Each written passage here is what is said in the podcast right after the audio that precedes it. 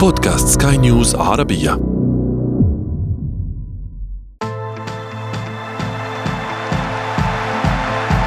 أثير الكرة.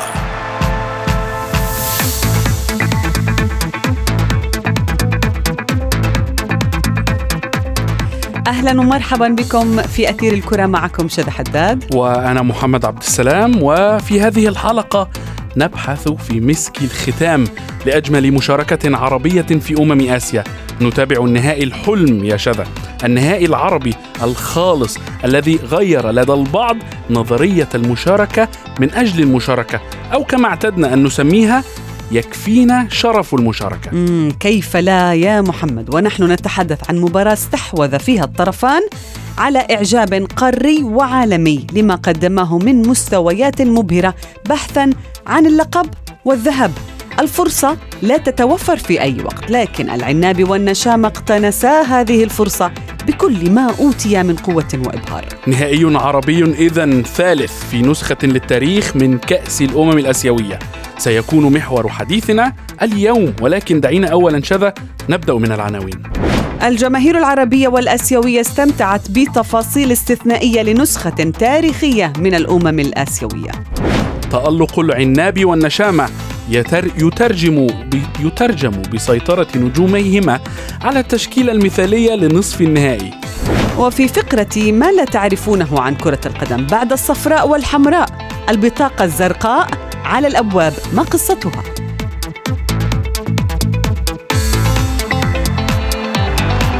أثير الكرة.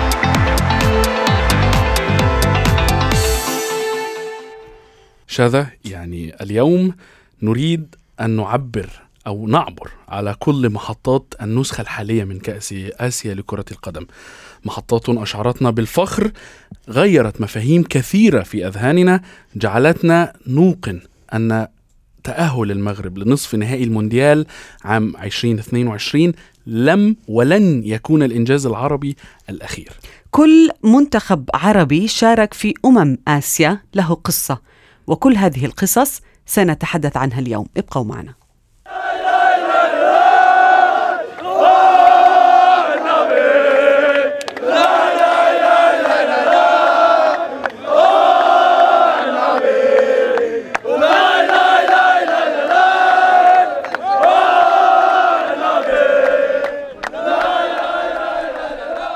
رحبوا معنا بالمحلل الرياضي معتصم يونس. أهلا بك معتصم. أنت واكبت معنا تغطية الأمم الآسيوية منذ البداية معتصم. هل كنت تتوقع بأن تكون نهاية الأمم الآسيوية بهذه بهذا الشكل؟ وهل شعرت آه، مثل ما شعرنا أنا ومحمد إنه هاي يمكن من أمتع وأجمل النسخ التي مرت على تاريخ آسيا؟ بكل طبع لم أكن أتوقع ذلك وكأنه حلم ولكن نعيشه في الواقع. الكرة العربية أصبحت على خطى الكرة العالمية وتخط احرفها ومشاركتها بأسطر من ذهب في البطولة الآسيوية. في البداية أهلا بك شذا أهلا محمد أهلا بكل مستمعي بودكاست أثير الكرة عبر سكاي نيوز عربية. فعليا هذه النسخة النسخة الثامنة عشر من أمم آسيا.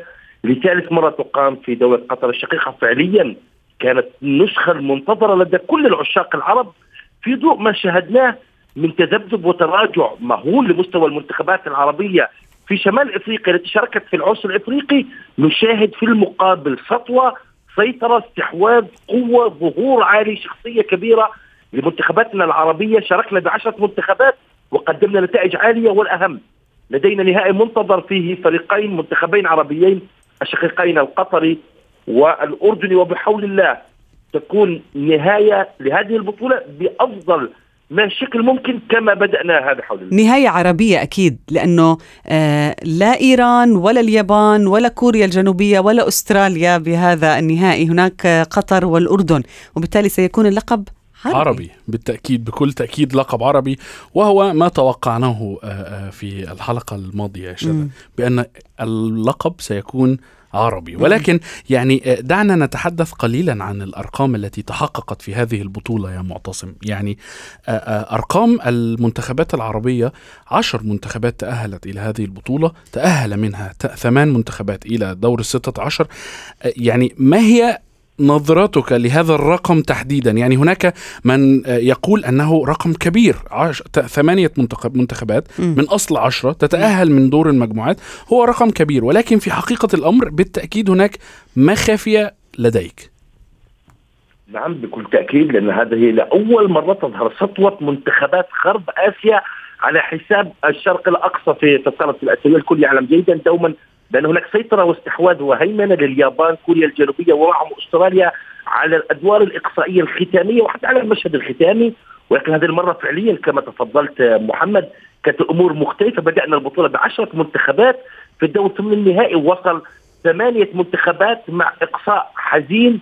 لربما لم نكن نريده أن يحصل لصالح المنتخبين الشقيقين اللبناني والعماني ولكن بمرور اطوال البطولة فعليا بدأنا نستشعر بأن الكرة العربية ليست فقط محصورة بالنهائي العربي الخالص النهائي المرتقب النهائي الحلم ما بين قطر والأردن بل أيضا شهدنا سطوة كبيرة للمنتخب السعودي أيضا ظهور مميز ورائع للمنتخب العراقي وغيرها من المنتخبات. فعليا لربما لو نظرنا في في سجل المشاركات وهي أيضا شيء يحسب للمنتخبات العربية في ضوء عديد الظروف الجيوسياسية والظروف الاجتماعية وغيرها من فوارق حجم الجهوزية والاستعداد وتجمع اللاعبين فعليا نحن عندما نشاهد بأن هناك ثمانية منتخبات من أصل 16 من منطقة غرب آسيا موجودة هذا شيء يعطي مدلولات إيجابية وشيء يعطي بأن الكرة العربية في طورها في عملية بحث عن التطور عن الاستمرارية عن ال- الوجود عن فرض كلمتها مم. على كرة القدم الآسيوية وبمرور الوقت منذ انطلاقة البطولة في خمسينات القرن الماضي وحتى اللحظة السعودية ثلاثة القاب الكويت لقب العراق لقب قطر لقب والآن سابع على المحك للمنتخبات العربية على الأكيد ما بين العناب القطري وشقيقه النسام الاردني نعم معتصم ابقى معنا سنذهب في فاصل قصير. نتابع بعده ما تبقى من أثير الكرة. أثير الكرة.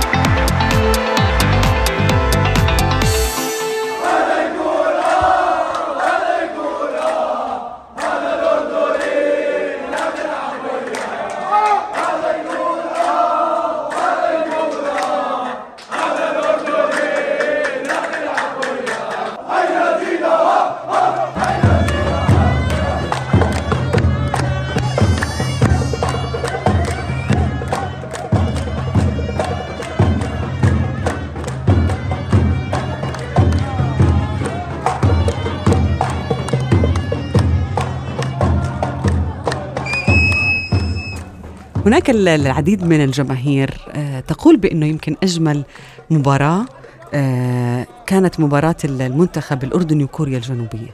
يعني هي لربما تضاهي مباريات أخرى كبيرة جدا سواء كانت في الأردن أو غيرها. حتى البعض كان يقول إنها يمكن تكون أقوى من مباراة الأردن وأوزبكستان اللي كان على مشارف التأهل فيها لكأس العالم المنتخب بالتأكيد هي واحدة من أقوى المباريات. أنا شخصيا أعتبر أنها آه، مباراة الأردن وكوريا الجنوبية و المباراتان تحديدا وليس واحدة. الأولى والثانية. الأولى والثانية. وأيضا مباراة العراق واليابان هي من أقوى مباريات كأس الأمم الآسيوية للعام 2023 يعني أقوى المباريات أبطالها مين؟ عرب, عرب. يا محمد معتصم أعود إليك هل ستكون هذه البطولة علامة فارقة في مستقبل الكرة العربية برأيك؟ نعم بكل تأكيد وبقوة لأن استنتاج ال- العبر والدروس والخلاصات مما حصل حتى اللحظة. أكيد بأن الكرة العربية ولادة الكرة العربية في آسيا تمتلك إمكانيات تمتلك جهوزية تمتلك لاعبين موهوبين تمتلك تعطش عالي. بالتالي فعليا نحن شاهدنا تطورات كبيرة لعديد المنتخبات على على رأسها المنتخب السوري والمنتخب الفلسطيني لأول مرة يكسرون حاجز دور المجموعات ويعبرون إلى الدور آه، ثمن النهائي. وأيضا في نفس الوقت شهدنا بأن الكرة العربية كمستويات تمردت فعليا على عمالقة القارة الآسيوية من إيران من أستراليا من اليابان. من كوريا الجنوبية بالأخص لأنك عندما تشاهد منتخب عربي لربما يبدو بأنه أقل خبرة أقل عدد محترفين ولكن قادر على تقديم كرة قدم حديثة تقديم كرة قدم مقنعة. خرجنا من الإطار ال- أو القالب الكلاسيكي الكرة العربية تبحث دوما عن اللعب بواقعية كبيرة حذر مبالغ فيه تراجع إلى الخلف انتظار هجمة مرتدة ليسجل يخطف هدف ومن ثم يعود لده لا الوضع تغير شده حتى الأمر غير محصور ب ب بالأردن وبقطر فقط بأنهم قدموا أفضل كرة في في في في المعترك الآسيوي. حتى اللحظة هناك منتخبات أي نعم لم يحالف على حظ الذهاب بعيدا في البطولة ولكن كانت تقدم كرة قدم جميلة على راسها المنتخب العراقي. كرة قدم فيها شكل فيها أسلوب فيها أسماء مؤثرة على الصعيد الفردي داخل المنظومة. بالتالي فعليا أنا بتصور شخصي لربما كانت الشرارة ما حققه المغرب في كأس العالم 2022 في قطر. كان قد أعطى مؤشر للكثيرين للبحث في أسرار التفوق. لماذا المغرب استطاع الوصول إلى هنا؟ لماذا لا نؤمن بلاعبينا لماذا لا نقوم بتغيير العقلية واستراتيجية التجهيز والأداء والبحث دوما عن فعليا ما بدأتم أنتم به في هذه الحلقة؟ نخرج من عباءة المشاركة من أجل المشاركة. لدينا حظوظ لدينا أبنائنا لدينا أبطالنا. لدينا إمكان نجوم نجوم معتصم نجوم. بالتأكيد بالتأكيد. وهناك أيضا يعني لا ننسى أننا كنا بالفعل كنا قاب قوسين أو أدنى من مشاهدة ثلاث منتخبات في نصف النهائي وليس فقط منتخبان. م. يعني أيضا بما أننا تحدثنا عن المنتخبات العربية والوصول إلى هذا المعترك سواء كان في كأس العالم مع المدرب المغربي الرجراجي مع المنتخب المغربي وأيضا مع الحس الحسين عموتة مع المنتخب الأردني. هو الآن اللمسه آه، آه، المغربية في التدريب أصبحت لمسة ليست المغربية فقط. واقعية منطقية جميلة حقيقة. بالتأكيد. وهنا أتحدث عن قيمة المدربين العرب مع المنتخبات العربية. ما هو رأيك في هذا الأمر يا معتصم؟ أنا بكل تأكيد معكم محمد أشادة قلبا وقالب مع دعم ومنح المدرب العربي الثقة الكاملة لإخراج أفضل ما لديه. البشوار بدأه وليد الركراكي مع أسود الأطلس والآن حسين عموتة مع النشامة. بالتالي هم يعطون انطباعات لكل الاتحادات العربية لن ينجح معكم أحد سوى ابنائكم العرب المدربين العرب هم من يفهمون ثقافة اللاعب العربي، كيف يحفزون اللاعب العربي، كيف يتعاملون مع اللاعب العربي، لدينا مدربين كبار ولكن بحاجة للفرصة.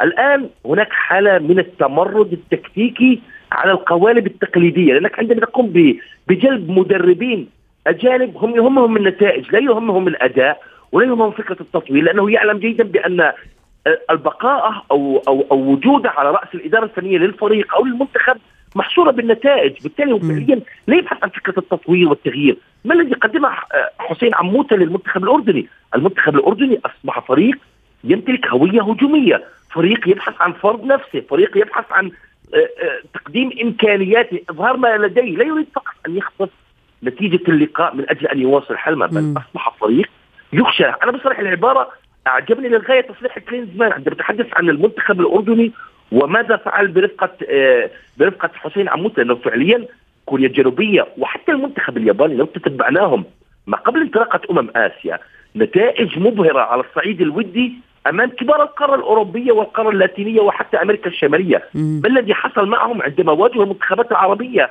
في البطولة الآسيوية؟ بصريح العبارة شيء مبهر وشيء لابد على المدربين العرب الآن. أن يستغلوا الفرصة مم. المدربين العرب متقاربين في اللغة مع لاعبيهم المدربين العرب يعلمون ما هي التق... ما هي الخلفية الثقافية والاجتماعية والتكوينية للاعبين العرب وكيف صح. نضجوا وكيف وصلوا وكيف لأنه معتصم هم بيملكوا الخامة. هم الخامة النجوم موجودة والدليل على ذلك التشكيل المثالي للدور نصف النهائي في آسيا. لائحة ضمت تسع لاعبين عرب. خمسة من منتخب قطر وأربعة من المنتخب الأردني. لاعب إيراني واحد ولاعب من كوريا الجنوبية. هدول تكمله عدد يا محمد. ولكن الباقي كلهم عرب. آه، منهم جاسم جابر أكرم عفيف هذا النجم الذي آه، يعني آه، سجل حوالي 14 هدف وصنع صنع وسجل هذا العدد من الأهداف مع المنتخب القطري عندك كتيبة من النجوم في المنتخب الأردني. كيف يمكن لهذه البطولة أن تفتح الأبواب لهؤلاء النجوم للاحتراف الأوروبي؟ هو حلم يمكن لكل لاعب يمكن تعمري موجود هلأ حاليا في مونبلييه ولكن هناك فرص كبيرة بانتظار هؤلاء النجوم. يا سلام عليك. هذا ما نريد أن نربطه ببعضه البعض. عندما يكون المدرب كما فعل حسين عموتة مع النسامة كما فعل ماركيز لوبيز المدرب الإسباني مع نجوم قطر أنا أمنحهم الفرصة ليقدموا أنفسهم في أرضية الميدان ليعبروا عن ثقافتهم عن حجم إمكانياتهم. نقطة جوهرية تشكيلة التشكيلة الآسيوية لأفضل اللاعبين حتى اللحظة بختام آه، مباريات نصف النهائي. عندما أشاهد في الحراسه يزيد أبو ليلى عبد الله نصيب موسى التعمر يزن العماد من المنتخب الأردني. فقط لاعب واحد محترف في مونبلييه لذا نظرت للخماسي القطري الموجود أيضا في التشكيلة سواء بالنسبة لمحمد الوعد ولوكاس مينديز وجاسم جابر. المعز علي أكرم عفيف هذه المجموعة الخماسي هو تكوين في اسباير وتكوين في الدوري القطري. بالتالي فعليا أصبح اللاعب العربي يبحث عن أرقامه يبحث عن تقديم مردود فني ومهاري وأداء يحاسب عليه بالإحصائيات بالأرقام بالنتائج. حتى تخيلي تخيلي أقرأ في الأرقام أفضل حارس صراع ثنائي ما بين مشعل برشم وما بين يزيد أبو ليلى. أفضل مدافع. أيضا كذلك الحال أفضل هجوم ما بين النعيمات ما بين آه، التعملي ما بين أكرم عفيف المعز علي الهيمنة العربية لنجوم من العرب تتحدث عن ارتفاع ثقة اللاعب العربي بنفسه في المعترك الآسيوي كانوا يتحدثون في السابق عن موضوع أن اللاعبين العرب عندما يدخلون البطولات ال- الآسيوية أو القارية أو حتى التصفيات المؤهلة للمونديال. الضغط أكبر منهم. يشعرون بأنهم غير قادرين على التعبير عن بأنفسهم عن أنفسهم ب- بأفضل طريقة وحلة. ولكن أنا بالنسبة لي أتحدث بكل واقعية. اللاعبين العرب الآن باتوا أكثر احترافية وحتى على الصعيد العقلي وهي نقطة جوهرية. العقلية مهم. تغيرت. هو يشاهد في هذا العرس الآسيوي أو التصفيات بأنها فرصة ليظهر نفسه ليظهر إمكانياته. لأننا فعليا نحن نريد نريد ارتفاع عدد اللاعبين العرب الآسيويين في الم... المشاركين والمحترفين في أوروبا. في أوروبا. أنا أنا معك. أن الكرة الأوروبية أكثر ارتفاع واثق من الكرة الآسيوية أو الدوريات العربية ولكن لما لا الاحتكاك في مستويات أعلى تنافسيا واحترافيا ظروف صعبة مناخية ضغط مباريات كل 72 ساعة لقاء سيزيد ويطور ويسرع من حجم جهوزية وصقل وحتى نعم. إمكانيات تقريبا اللاعبين الذي ذكرتهم التسع لاعبين العرب من من المنتخب القطري والأردن الموجودين في تشكيلة ال- البطولة حتى اللحظة لأمم آسيا فعليا كلهم ما دون 28 عام و29 عام بالتالي نحن الآن في فترة صقل بالتالي يمكن لنا أن نتطور بشكل أكبر وأن بالتأكيد. لدينا فعليا فرصة للانتشار بشكل أعلى نعم. بالتأكيد وأيضا يعني بما أنك تحدثت عن آه، لدى اللاعبين العرب يعني الإمكانية والإمكانيات لكي يحققوا ما حققه اللاعبين العرب في إفريقيا. ولكن السؤال الذي يطرح نفسه في بعض الأوقات وخاصة عندما تلتقي البطولتان سويا كأس الأمم الآسيوية مع كأس الأمم الإفريقية. كنا دائما نتحدث بأن كأس الأمم ال- الإفريقية والمنتخبات العربية التي تشارك فيها أقوى بكثير من نظيرتها في آه، آسيا. ولكن ما حدث خلال هذه البطو- البطولة تحديدا أو هذا العام هو عكس توقعات الجميع. عرب آسيا هم من أثبتوا أن هذه البطولة تعتبر الأقوى وهم الأقوى حاليا من آه، نظرائهم في إفريقيا. دوما أسئلتك صعبة أخي محمد نتحدث عن فوارق البطولتين الآسيوية والإفريقية، نحن لا نريد الحديث بإسهاب لنقدم لأنفسنا ثقة أكثر من الحد اللازم في النفس، نعلم جيدا بأن هناك صعوبات لأن هناك تسهيلات واضحة في البطولة الاسيويه الموجودة في قطر ما بين مناخ أفضل، طقس طبيعي، أرضية ملاعب مميزة وتنافسية متقاربة بعكس ما يحصل في في في في مثلا في العنصر الإفريقي في ساحل العاج رطوبة عالية طقس حار مباريات في توقيت مبكر في في في كوت ديفوار وفي ذات الوقت أيضا تعلم جدا بأن أغلب المنتخبات العربية ال- الخماسي الذي شارك من شمال إفريقيا ما بين مصر تونس المغرب الجزائر والمنتخب الموريتاني يمتلكون نسبة محترفين أعلى في الكرة الأوروبية. هذا شيء نحن تقريبا لا نمتلكه في في منتخبات عرب آسيا ولكن نحن نمتلك دوريات قادرة على التصدير وفي ذات الوقت دوريات تتطور بسرعة صحيح. بدخول الاحتراف بدخول الكثير من الاستثمارات في المجال الرياضي بالتالي تزداد فرصة الاحتكاك. ولكن ما حصل حتى أيضا نربط النقطة في بعض. البعض.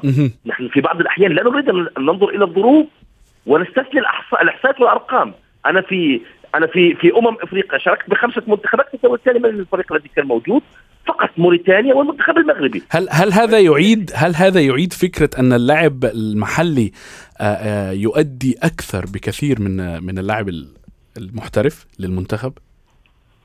نحن لا نريد أن نخوض في في عقلية اللاعبين، اللاعب المحترف الموجود في أوروبا يريد أن ينهي البطولة بأسرع وقت ممكن ويعود بسلام بدون إصابات إلى ناديه ليواصل تألقه في الموسم مم. الأوروبي، في مختلف الأندية واللاعب العربي كيف يفكر الموجودين في عرب آسيا أو منتخبات عرب آسيا يريد أن يظهر كامل امكانياته حتى يحصل على فرصة أفضل في. الاحتراف في مكان أفضل بتسويق مالي بتسويق إعلامي ب بمكانة رياضية مع نادي مرموق بشكل أفضل من النادي الم- المتوفر فيه حاليا امور مختلفة بكل تأكيد ولكن نحن نتحدث عن التطلعات لأن لأن موضوع كرة القدم هو موضوع أجندات رياضية للاتحادات. ما هي؟ أنا معك أنا معك. بس أنا عندي سؤال أخير معتصم قبل أن يداهمنا الوقت. يعني سؤال آه شيء جديد على ال- الكرة العربية أيضا اللي هي معلش يعني اللياقة البدنية. يعني كالعادة دائما ما نكون نحن آه تحت المجهر في مثل هذه المواقف. نشعر بأنه اللاعب العربي لا يستطيع أن يستمر أكثر من 90 دقيقة ويبلش يلهث ويتعب وكذا. لا ال ال ال البطولة الحالية أكثر من مباراة انتهت بركلات الترجيح مع يعني إنها هي استمرت أكثر من 120 دقيقة والنفس موجود فيها لآخر لحظة. إيران وسوريا انتهت بركلات الترجيح. السعودية أيضا انتهت بركلات الترجيح. قطر انتهت مرتين بركلات الترجيح. ما يعني إنه حتى اللياقة البدنية متحسنة عند الشباب. بخصوص موضوع اللياقة البدنية الآن خرجنا من إطار تقييم اللاعب بناء على حجم شخصيته الصلبة شخصيته الانفعالية التأثير المهاري الذي يقدم في الميدان. الآن اللعبة لم تعد محصورة في 90 دقيقة. نحن الآن اصبحنا في كل شوط نمتلك من من 5 إلى 12 13 دقيقة وقت إضافي ومثل أيضا في في في الشوط الثاني وفي الأدوار الإقصائية أيضا يتم التمديد بالتالي. فعليا أنت مقبل على لعب أكثر من 180 دقيقة لربما في غضون حتى لقاء واحد. تخيل رقم مهول. بالتالي. فعليا الآن البقاء للأقوى والأكثر جهوزية. بالتالي ودائما دائما آه، سيكون العامل البدني هو آه، آه، الفارق خاصة في كرة القدم الحديثة آه، يا شذا. شكرا جزيلا لك كنت معنا من عمان المحلل الرياضي معتصم يونس.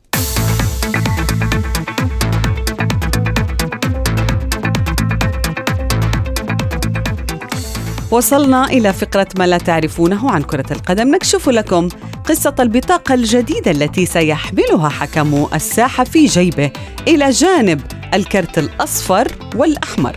بالفعل قرر مجلس الاتحاد الدولي لكرة القدم آيفاب اعتماد البطاقة الزرقاء لتتم إضافة بطاقة ملونة جديدة إلى عالم كرة القدم لأول مرة منذ عام 1970 حين بدأ تطبيق البطاقات الصفراء والحمراء. المجلس اعتمد البطاقة الجديدة في المباريات كجزء من الإجراءات العقابية للاعبين حيث سيتمكن حكم اللقاء من إشهار البطاقة الزرقاء لأي لاعب يرتكب خطأ يهين به الخصم أو يعترض حتى على القرارات التحكيمية ليخرج من الملعب ولكن لمدة عشر دقائق فقط قبل أن يعود مجددا إلى الملعب. وفي حال حصل اللاعب على البطاقة الزرقاء الثانية يتعرض للطرد بالكامل.